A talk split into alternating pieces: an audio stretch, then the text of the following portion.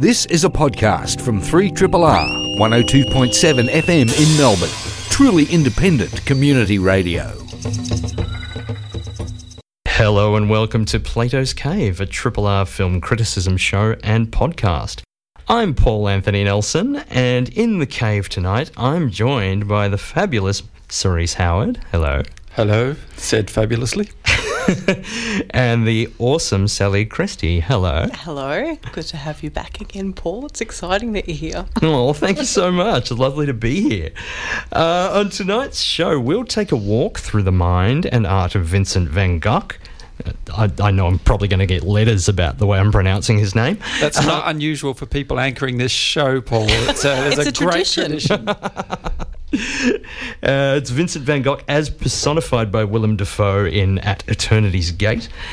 And we will spend some quality time with the world's most popular conceptual video artwork in The Clock. But first, let's take a trip back to 1970s Harlem with If Beale Street Could Talk. So, in the new film from Barry Jenkins, the Oscar winning director of Moonlight, If Beale Street Could Talk is the story of Tish, a young African American woman who's just discovered she's pregnant to her boyfriend Fonny, who she's known all her life. Tish's family received this news warmly, but to say Fonny's family are less than thrilled with this development is an understatement.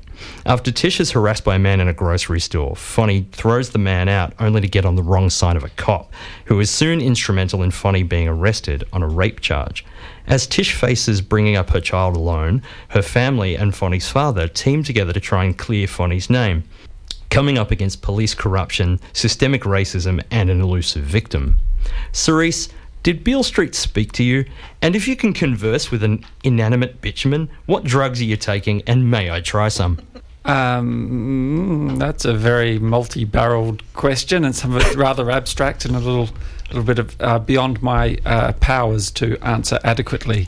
So, uh, the film did it did it do it for me? Was the gist of, of Yeah, that? Was, did was it I, speak to you? Did it speak to me? It did speak to me. It spoke to me in colours uh, and movement and frontal compositions and and uh, flashes back and forth from one storyline uh, development to another. Uh, it was, it's, it's, it's a very complex film presented quite straightforwardly, which Mm. is admirable. And it's also a very beautiful one, um, a very melodramatic one.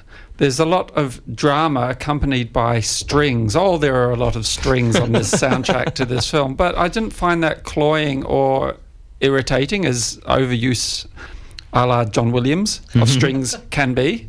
I mean, if anyone, yeah, really goes to town with, with string sections and drives the likes of me berserk, it is the John Williamses of this world.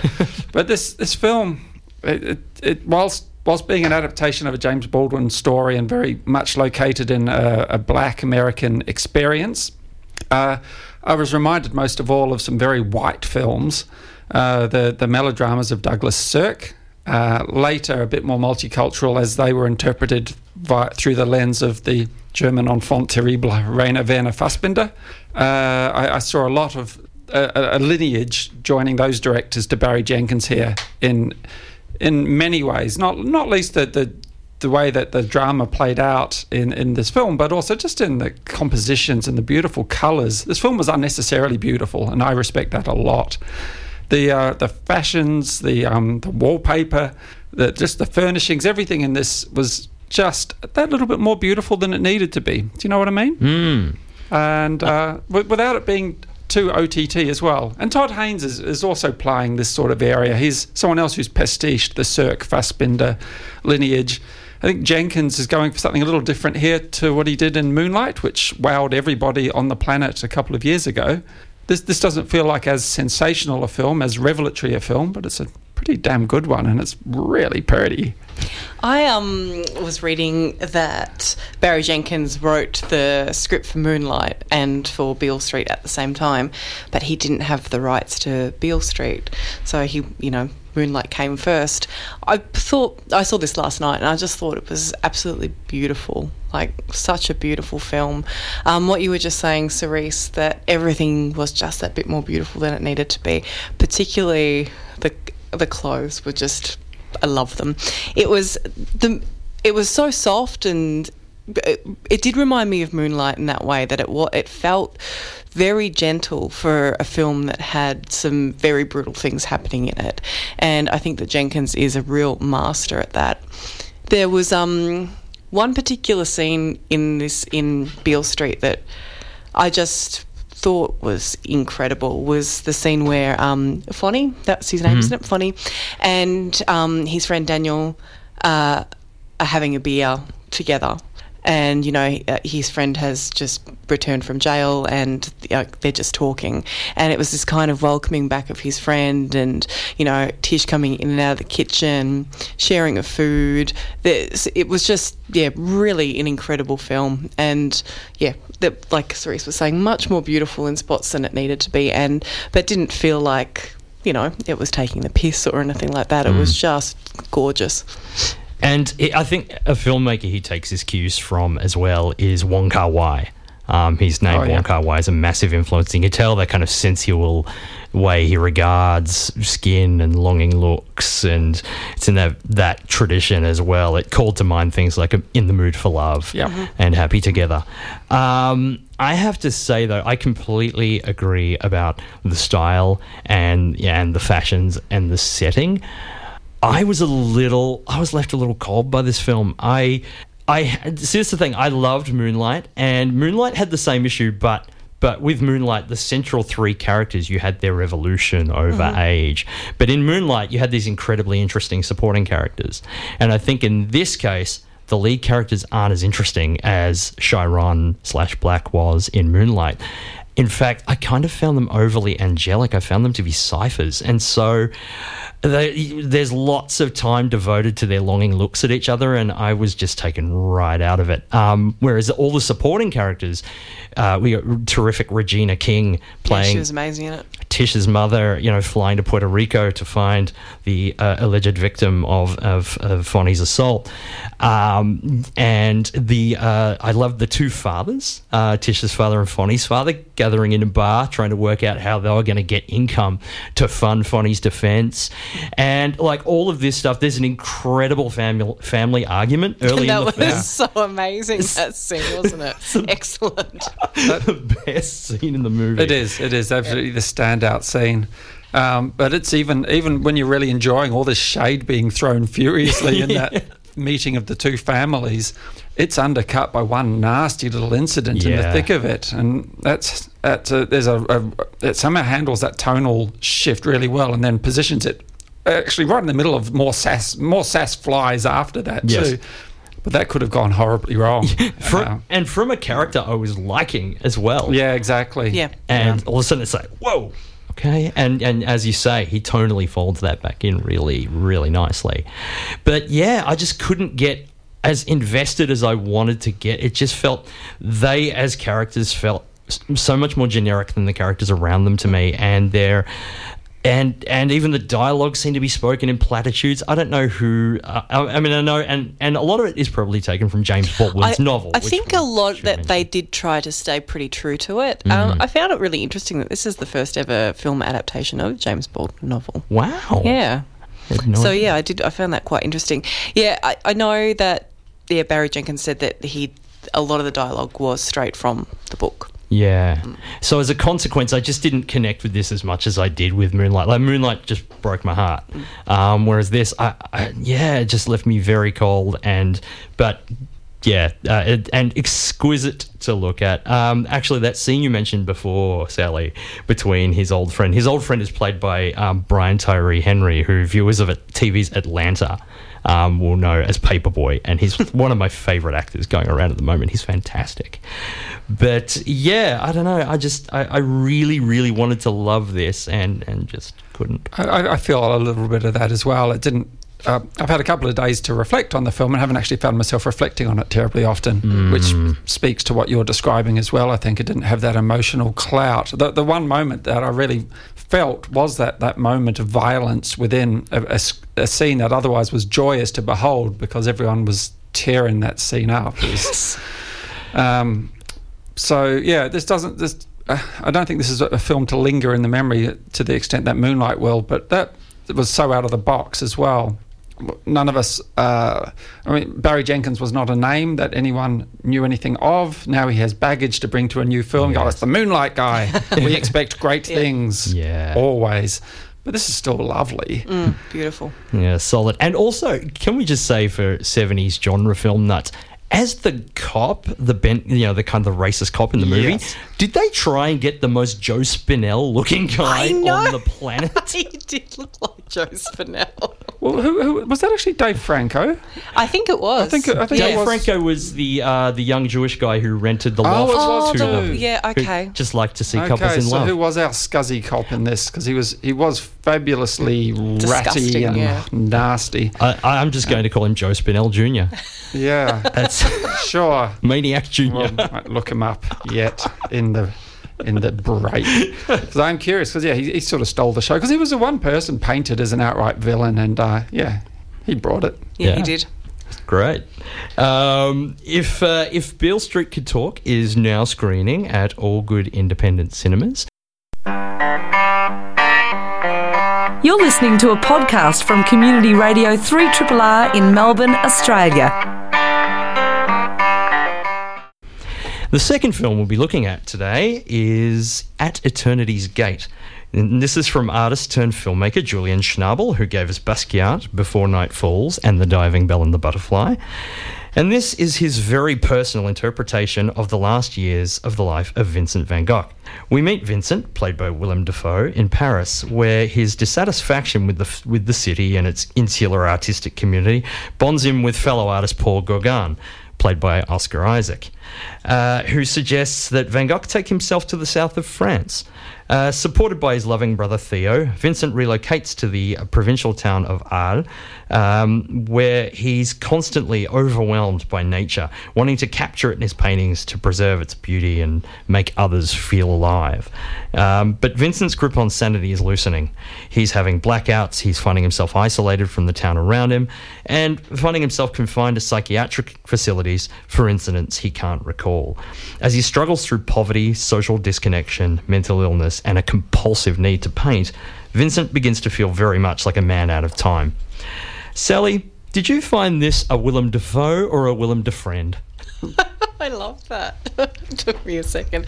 I found a, a Willem de in the middle somewhere. A Willem de Meh? in there. Um, there, I, I really like that kind of trend that's happening with biopics at the moment, where we're not getting that whole cradle to the grave story, and we're getting, a, you know, snapshot that was uh, what was the was the Jackie one called? Just Jackie. Jackie, yeah. Jackie, and um, It was like a horror movie. yeah, the Pasolini one that also starred Willem Dafoe. Uh, so did I. I thought that was incredible. Um, he was fantastic in this film, and he's such a chameleon. Like, how can you go from being such a convincing Pasolini to such a convincing Van Gogh? I don't know, but um, he, was. he looks like Van Gogh. I Like, know, it's and but then he looked like Pasolini in Pasolini. Actually, you brief sidebar. You want to talk about outfits? okay, Pasolini's wardrobe in that film, I wanted all of it. yeah, it was great. I, Can I just say? Yeah, I, I, it, he was excellent in that. But yeah, I, I do I do like this trend that's happening. We see it again here, where um, we're getting this little snapshot, so we're not getting this entire picture. Um, Dafoe definitely was the standout for me in this film. Yeah. It was there were some parts of it that well, there was a lot of it that was incredibly beautiful. Uh, a lot of it I thought was really clever with the color palette. That it looked like Van Gogh's paintings. That you know, there were colors that we know from Starry Night and all these incredible things. Uh, I also liked the way that there were some really um, I guess, iconic things that happened to him that we all expect, like the cutting off of the ear. I like the way that that was handled. I thought that was very, very, a very clever device. But ultimately, I did feel a little underwhelmed from this, to be honest. Didn't do it for me that much. Yes. Cerise, how did you find? I too was quite underwhelmed. Story. I think the, this this film came up against a problem quite common to films uh, trying to somehow convey genius and somebody's battles with it when they suspect they might be possessed of it. There's an awful lot of extremely banal dialogue here about his uh, as he tries to come to terms with what it is he's trying to accomplish. And the, the exchange between him and Gauguin are, are pretty trite, really. It's, it's not sparkling dialogue. It's not uh, champagne dialogue. It's, it's really pretty ordinary. So I, didn't get any real chemistry between them. For- Gauguin was clearly a, a mentor figure for Van Gogh, and yet I, I I really don't see why he'd even have looked up to him. Uh, as he was played by Oscar Isaac, I, I saw a perfectly uncharismatic painter who actually his advice was not that great. Though I did love the the first moment where Van Gogh acts upon his advice and goes to the south of France and clearly goes there in the middle of winter. and we see a, a very desolate scene, a fish-eyed look at a tall, spindly sunflower that's just barely clinging on to life.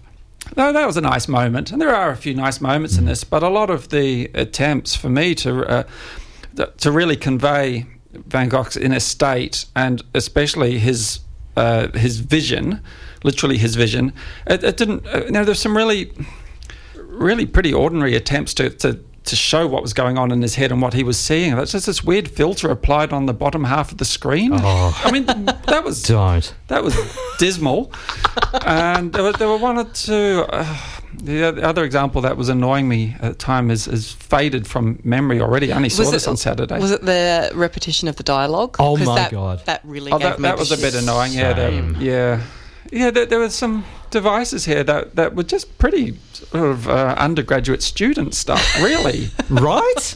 you know. I th- exactly. Uh, that, like that scene where he's lying in the dirt, pouring dirt over himself and looking up to the air. It's like I'm pretty sure I've seen this in a VCA film. and look, I've seen some obviously some some great student films, so that did sound a bit disparaging. But this, this really was not an insightful. I mean, I, I hmm. expect from an artist making a film about an artist something that speaks to hmm. an artist's life and vision and experience and ambition. And Julian Schnabel has made a film that has affected me greatly, and that was The Diving Bell and the Butterfly, which destroyed me and did give me a sense of what somebody was actually experiencing when someone was uh, experiencing something that very few of us, I hope, ever hmm. Get to experience. That was locked in syndrome in that extraordinary film. I found absolutely harrowing. I really had that experience conveyed to me. But here, I, I just actually spent some of the time watching the film scoffing, going, "Oh come on, that's not what genius is." if that's what genius is, we're all geniuses in that audience because I, I felt this was just a banal. Oh yeah, it was. I, I really enjoyed Basquiat as well. When you know, I think that was his first feature, and um, I did have higher hopes for this because I thought Basquiat was great fun. Yeah, I, I'm with you. Like the cinematography, the shaky cam gave me syndrome. Like just following everybody. It's like, did, was anybody holding this thing, or were we just throwing it to each other? While it, it seemed like the camera ops were literally tossing the camera from side to side. Um, the score was like nails down a blackboard. It was just this ting, ting constantly that just gave me anxiety. Um, yeah, the filter at the bottom of the screen was yeah, uh, it's terrible. precious and at best terrible at worst. It and that's the thing, and and, yeah, and someone like Oscar Isaac really has to try to be uncharismatic. yeah, yeah, I, w- I was very surprised by that actually. Just, uh, but then the dialogue, they didn't Yeah. have much to work with. They No. were really speaking in, in trite. Um, uh, it's just very plain, um, undecorated dialogue. It was just uh, expository and barely any anything beyond that. And and the circumstances around Van Gogh's Van Gogh's death, uh, I don't know how much of it's based in whatever fact or recollection, but I don't know. Two cast members of Young Guns seem to be involved. Like it was very strange. Like in terms of its depiction. I mean, I don't right, I don't yes. want to be you know I don't want to give spoilers, but Yeah. it just made me think of Emilio Estevez and, and Lou Diamond Phillips. We- there were a couple of nice cameos. Mads Mikkelsen made a. Yes, he uh, did. Yeah, that was yeah. great. That was very. That was, I think, my favourite bit of the movie. Yeah, to be a- a honest. But how much did he remind you of Doctor Lecter? I, I mean, I was like like, it was is he going to eat his other ear off now? It's like, like, I don't know if I want Hannibal Lecter to be my priest slash art critic. Uh, I, I wouldn't mind that. I'm okay with that. I think. yeah, he could end up as dinner, but that's fine. It's nice while it's happening. If It wasn't Anthony Hopkins. Uh, do you really see that bigger resemblance between the two, or is it more the vibe of the thing with Mads? I see Christopher Walken when I see I see a Yeah. Nordic Walken with Mads Mikkelsen. I was thinking Brian Cox. So, you know, Yeah. there's lots of lectors all up. Not to say Walken doesn't bring the sinister. Could you imagine? A, can you imagine a walk-in Dr. Lecter Yes, Um, Pretty good. having fava beans with an nice Chianti? That's not bad. That's not bad. Can you do a Wa- Christopher Walken, Sally? No, I'm not even gonna. I'm not even gonna try. I'll just embarrass myself. And Mathieu Amalric also another Oh, I nice love little. him. I, I like and he was. I mean, he was so great in Diving Bell and the Butterfly. I do like it when directors work with actors across a body of work, and I hope that continues. I like charting those little relationships, Yeah. um, and I like Mathieu Amalric as a, as a rule, and he he looked particularly silly in this film, and but he managed nonetheless to bring some degree of gravitas to his role, and I mean Dafoe did as well. I mean Dafoe is he's never going to totally phone it in, but he's still encumbered with some pretty dire words to. he tried his best. He did. He really throws himself at this, and not in an overacting gauche type mm. way. Like he's he's actually really great, and I mean Oscar great. I'm not sure. Like Was he nominated for this? he was Really? Yeah. No, no, no. Seriously. I, I have an I'm really ongoing surprised. file of why the hell did First Reformed get ignored by the Oscars this year? Yeah. Grievances. And this I'm is with you on that one. Mm. added to the list because Ethan Hawke's performance in that film just. But yeah, uh, yeah, at Eternity's Gate, uh, mm, yeah, it's it's very and and that's the thing because it does try to be different and it does try to be impressionistic and get in his head and tries to be a different biopic, but in the end, it's just yeah, it's it, it's a lot of divergent styles crashing into one another and and not forming a cohesive whole and building it around, as you say, Cerise, a trite script. And, you know, one great performance at the centre of it does not a film make. No. Sadly. Curiously, Dafoe provides a little voiceover in this, and he provides a whole lot of voiceover in a film we're going to talk about next week as well, Vox Lux. And I've seen them within days of each other, and that was a bit weird. Just that, that weird um, bleed from one film experience into another, just because he, he delivers that voiceover in much the same way, whether he's Van Gogh or just the narrator of Vox Lux. It's a bit And odd. just as long as the Vox Lux, uh, Vox Lux narration doesn't repeat over and over No. and over again. No, not, not, not so much. annoy the living crap out of me. Um, so, if you're still interested after all that, At Eternity's Gate is screening now at all good independent cinemas. Three. Triple. Fresh from a season in Britain's Tate Modern, the world's most popular conceptual video art piece of all time. It makes its long awaited Melbourne debut after visiting Sydney's Museum of Contemporary Art in 2013. We had to wait five years for this. It's crazy. Sydney had it seven years ago or, so, I think. Yeah. uh, It's crazy, yeah. Uh, 2013, according to my uh, my googling. Um, crafted in 2010 by video artist Christian Marclay and a team of intrepid editors, to say the least. The clock is a 24-hour installation created from over 12,000 clips, sourced from over 1,200 films. Um, and the clips of clocks, watches, and other references to time from film and television, uh, masterfully edited together and synced perfectly to the time in the real world. So if somebody says it's, you know, James Woods from Once Upon a Time in America opens his pocket watch and says it's 10:25 p.m. and then you look at your watch, it is indeed 10:25 p.m. It's kind of cool. Um, so it's synced to perfectly to the time in the real world. Um, I'm just blown away that they've managed to find the vast majority of the 1,440 minutes of the day represented on TV and film somewhere, and it's all to create one mesmerising collage. Cerise, was your time in the clock a time well spent journeying through cinema history, or a visual representation of the minutes you'd never get back? Yes. uh, I loved being there. But of course, you cannot help but be acutely aware of the passage of time while you're in there because you're reminded of the actual time of day at uh, extremely regular intervals. I mean, it's not rhythmic exactly. Uh, sometimes uh, there could be quite a long clip or a long montage before someone actually explicitly uh, shows you the time on their on one timepiece or another. Or sometimes it's it's a little subtler. There's a, a clock in the back of shot somewhere. It might start out out of focus and finally come into focus. Uh, it could be a digital timepiece. Uh, this spans the the ages. And there are some extremely iconic scenes from film history involving clocks in, in the narrative universe, not, not just as backdrops or as something someone's checking in the interest of the generation of suspense. Someone quickly checks their watch because they know that they only have, oh, I know, half and half a minute until someone's going to get shot in a, another scene somewhere else. And uh, there's so much joy as a cinephile to be had. It, I, I, gave four hours of my time effortlessly on Saturday from 10 till 2 enjoying all of the threads that get pieced together in in well, I mean, some people four hours might sound like a long sitting, but that's only one sixth of this. but even in that time, I could take great delight and say scenes from the Breakfast Club that would have been separated by a cut and been instantaneous, going from one to the next or close to, are here separated by real time, so that they actually references the time within the narrative of that film, and suddenly we rejoin the, the, the kids in detention, and uh, that that's just so much fun. I I loved.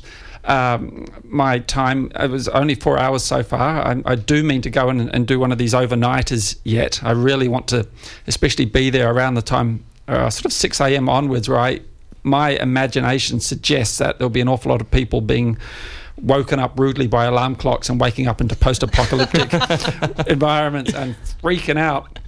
Uh, but look, uh, it's you know it's not all fun and games. Uh, I. Uh, last week it was my great privilege to be the bringer of bad new tidings on um, uh, the, the new Plato's Cave for 2019, mentioning as three or four people to have recently passed.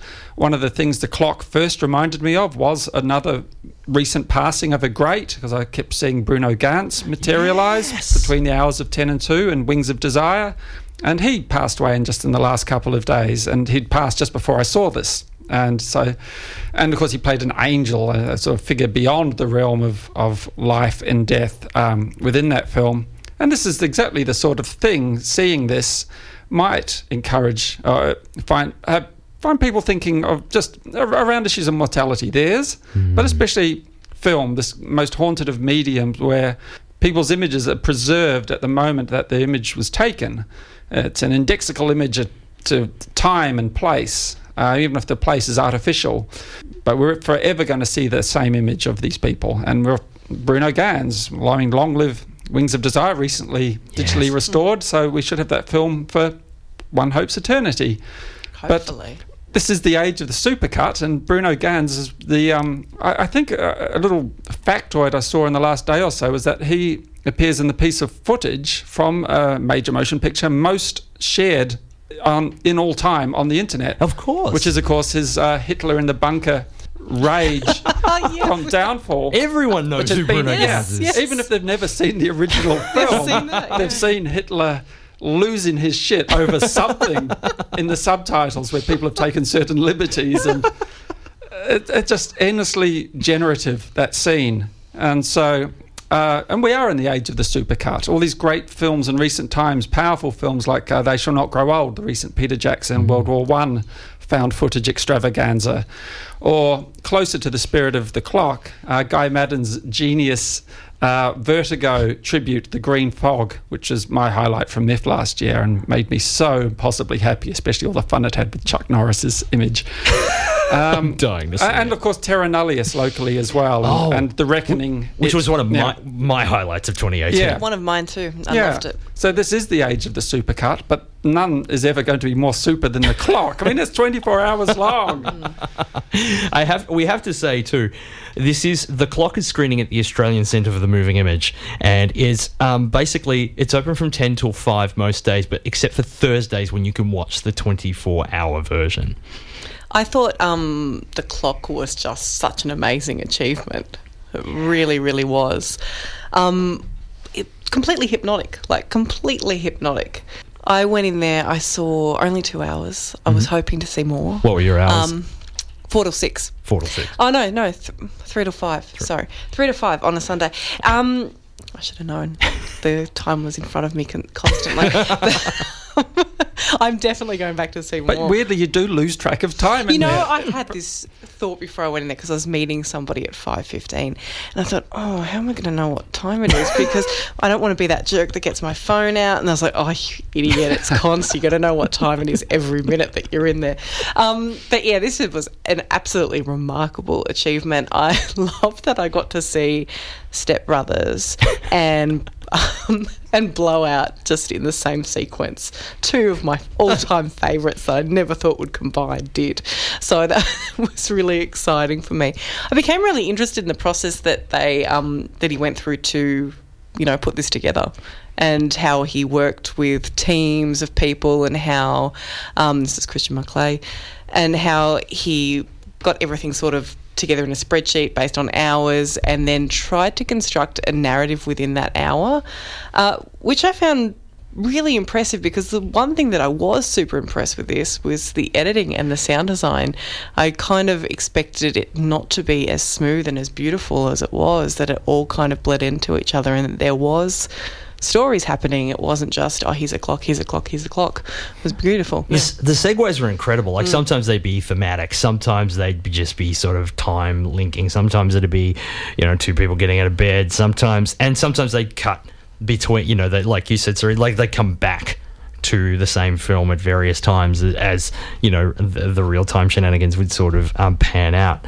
And the fact that whenever you went because i went between 8.40 no it was uh, no 8.40 p.m and 12.40 a.m and, and I was like you. Uh, my partner and I went in, and we were thinking we're going to be in here for two hours tops. Two hours, we'll go, we'll see it all. And the first hour felt like half an hour. Yeah, it's so hypnotic. It's absolutely incredible just how beautiful and smooth it goes. yeah, and this, and then the two hours felt like forty-five minutes, and it was only after three hours we're like, all right, we're to go at midnight. Okay, at midnight we'll go, and then midnight came. It's like, well, let's stay for a little longer, and eventually got to twelve. And it's like, all right, now we're starting to get sleepy, only because of the time of night that it was. Yeah.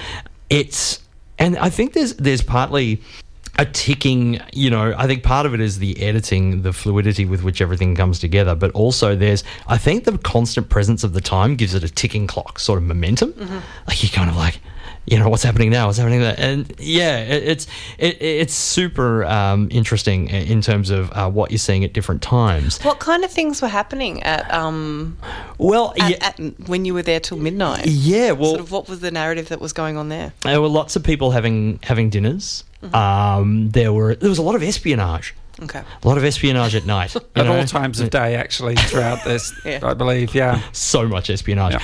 The thing that got me, I mean, almost to the point where I thought, is her name above the title? There is so much Joan Crawford Yes. between 1240 and 840. Uh, oh, and earlier in the morning, Faye Dunaway as Joan Oh. Crawford. Oh, wow. Yeah, yeah. That's a nice Awkward inverse. breakfast scene. From Mommie Dearest. so Yeah. much, yeah, um, and lots of, um, yeah, like, yeah, lots of people going to shows, lots of people having kind of you know family dramas, lots of grandfather clock action Uh-huh. as well. Big Ben. Lots of Big Ben. Big Ben, Big Ben blew up at midnight. Yeah, but I thought Big Ben would be the big midnight number. Well, it's the V for Vendetta um, e- explosion, um, which hits at midnight, which is which is really really nice. So we just talked about the four hours that I was there between eight forty and and twelve forty. Sally, what was what was going on between three and five? Lots of people winding up work. really, like Yes. that's that. That was kind of the main sort of pattern of people finishing their day, going home.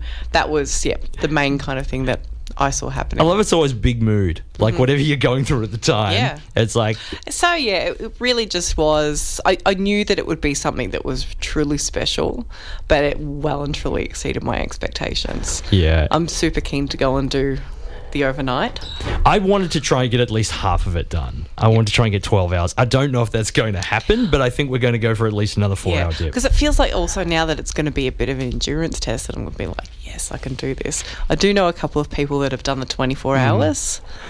Don't know that I could do it. but it's pretty good, good achievement. Yeah, I saw two of them doing it, and um, yeah, braver souls than I. Um, what about you, Cerise? What was happening during your uh, period?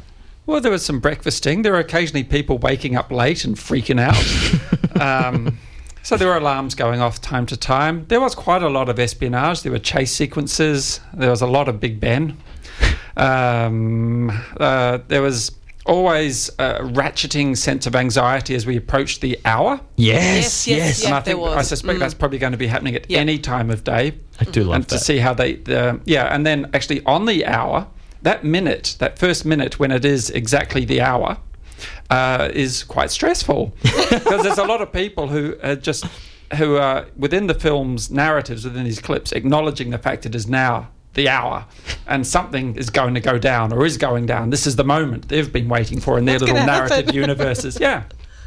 So a lot of excitement, and then I would find myself going, "All right, I'm just going to uh, another 15 minutes or so," and they go, "No, I need to know how they see in the next hour. What happens at midday? What happens at 1 p.m.?" Well, because I, was there till 5 p.m. on a Sunday when it, you know, was closing for the day, and it was really bizarre. It was such a strange anticlimactic thing where it's like, okay, done, out. I think I was Carl who panels the show was saying a similar thing, and that they even perhaps cut it off two minutes before five o'clock for him, so he didn't even get to see the 5 p.m. mark.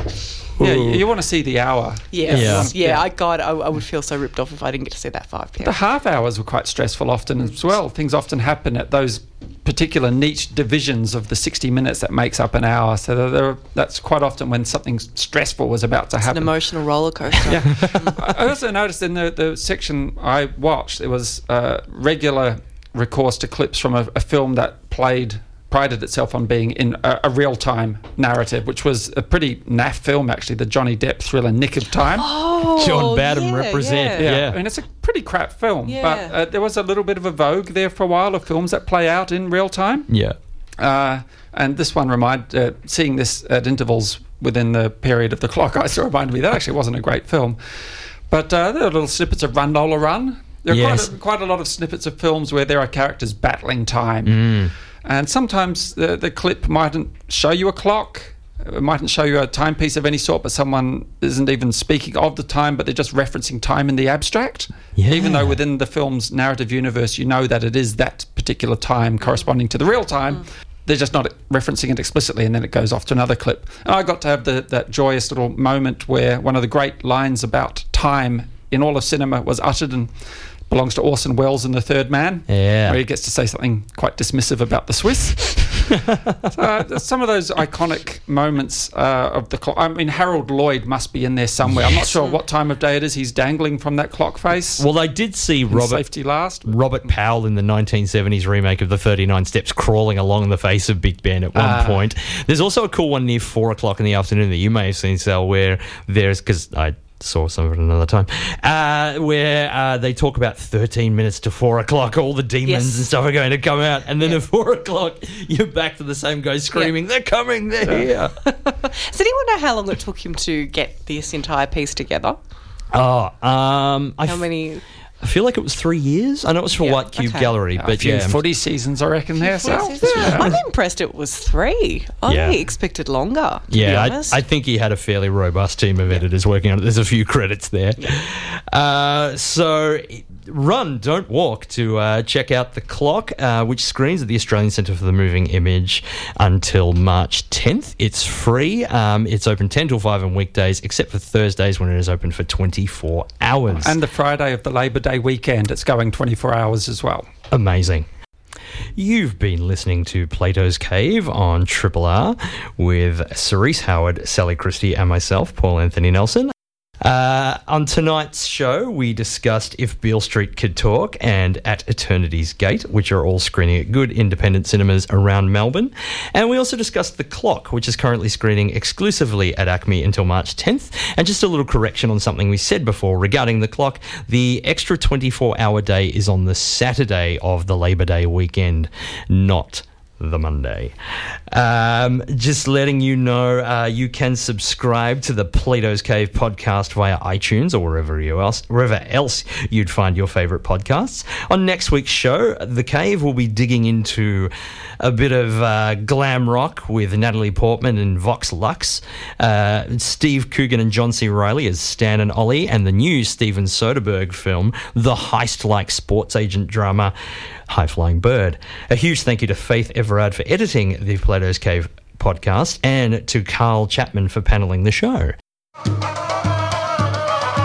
This has been a podcast from 3RRR 102.7 FM in Melbourne. Truly independent community radio. Want to hear more? Check out our website at rrr.org.au.